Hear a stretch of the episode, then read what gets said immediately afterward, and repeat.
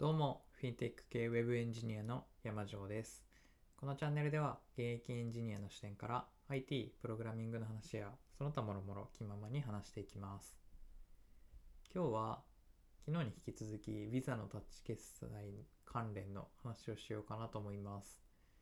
昨日の放送はどんな内容だったかっていうと、とクレジットカードのタッチ決済の話で、えーこれが何かっていうと、決済をクレジットカードをかざすだけでできるっていうやつで、支払いは、えークレジットカードなので、えー決済時の、えっとやることとしてはかざすだけでいいんですけど、従来のクレジットカードと同じように月単位でまとめて引き落としができて、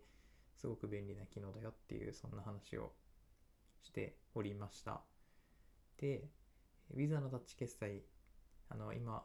説明したタッチ決済の機能に対応したスマートリングの先行販売が、えー先週ぐらいにあったよっていう話を昨日はしてました。で、そのスマートリングは、まあ、要は指輪をかざすだけでクレジットカードの決済ができるっていう、そういうもので、えーこの話から派生して、スマホの次のデバイスってどんなになるんだろうっていう話だったりとか、あとはデバイスの変化で未来が変わるよねっていう、そんなちょっと仰々しい話をしてました。今日は、えー昨日の話の中に入れようか迷ったんですけど、やめといた話です。ま内容的にはトークはないんですけど、ちょっと、うんと、混ぜて、混ぜて両方話してしまうとややこしくなりそうだったので、2日間に分けて話しております。はい。で、本題なんですけど、えー、ビザカードが Apple Pay に対応しました。これは、え今までビザカードを Apple Pay に登録すると、実際支払うときには iD か、もしくはクイックペイかの仕組みを、えー使って支払うことになってたんですけど、えーなので、えっと、登録したクレジットカードで払いたかったら、店員さんに ID でお願いしますとか、クイックペイでお願いしますとか言わないといけませんでした。それが、えーレジの機械がタッチ決済に、ビザのタッチ決済に対応していれば、これからは、えクレジットカードでといえば使えることになります。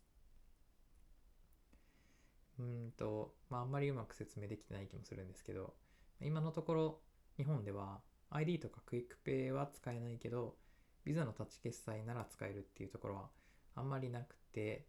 えーそんなに、なんだろうな、今までの、えー決済の体験が大きく変わるっていうことは、えー今のところないと思うんですけど、地味に便利になりましたよっていう、そういった内容になります。あとは何だろう、特に今はまだあれですけど、キャッシュレス先進国、まあ、海外旅行とかするときに、えーあの、タッチ決済、クレジットカードのタッチ決済が広まってる国って結構たくさんあるので、そういったところで使えるかなと思います。ちなみに Visa のタッチ決済と同じような仕組みはマスターカードとか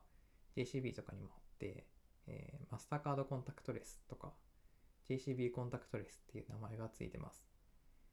あの、そのマスターカードと JCB のコンタクトレス非接触決済は実は2017年くらいからすでに Apple Pay に対応してました。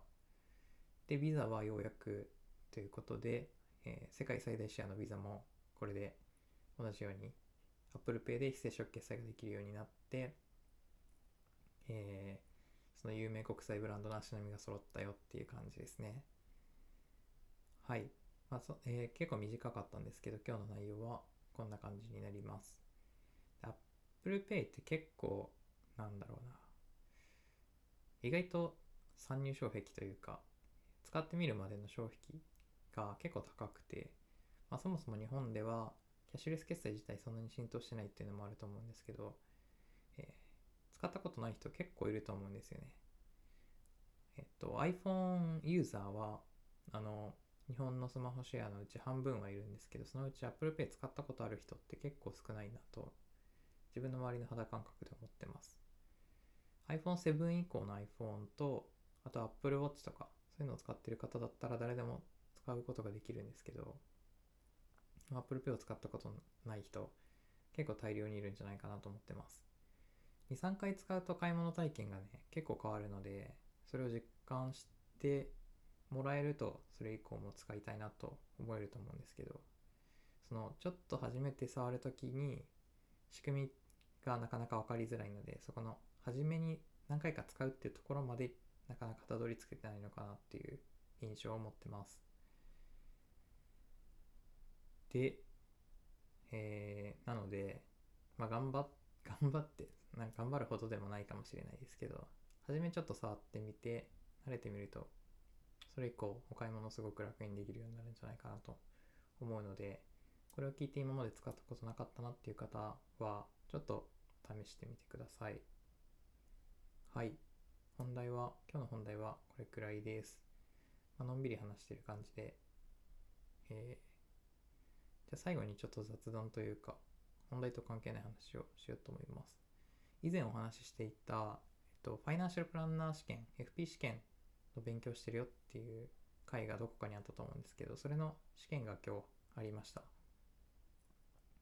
で試験が終わって回答が、えっと、ウェブ上で公開されていたので先ほど自己採点をしたんですけど6割で合格のところ学科も実技も、まあ、75%くらいは多分取れていると思うので、えー、多分受かってると思います。と、まあ、100点だろうが60点だろうが合格は同じように合格っていうのが資格だと思うんで、まあ、 TOEIC とかとは違って、まあ、とりあえず良かったかなと思います。75%。うん。まあ、資格取ること自体が目的じゃなくて、お金について勉強するっていうことが目的だったんで、えっと、点数的には、ちょっと微妙とも言えるんですけど、まあ、OK ということで、はい。お金の基礎は身についたかなと思います。結構これはやっぱ受けてよかったですね。この資格を取ったからといって、なんだろう、本業とは別にあんまり関係、まあ、関係なくはないんですけど、お金の、えー、お金に関わる仕事をしてるんで関係なくはないんですけど、直接は関わりはなくて、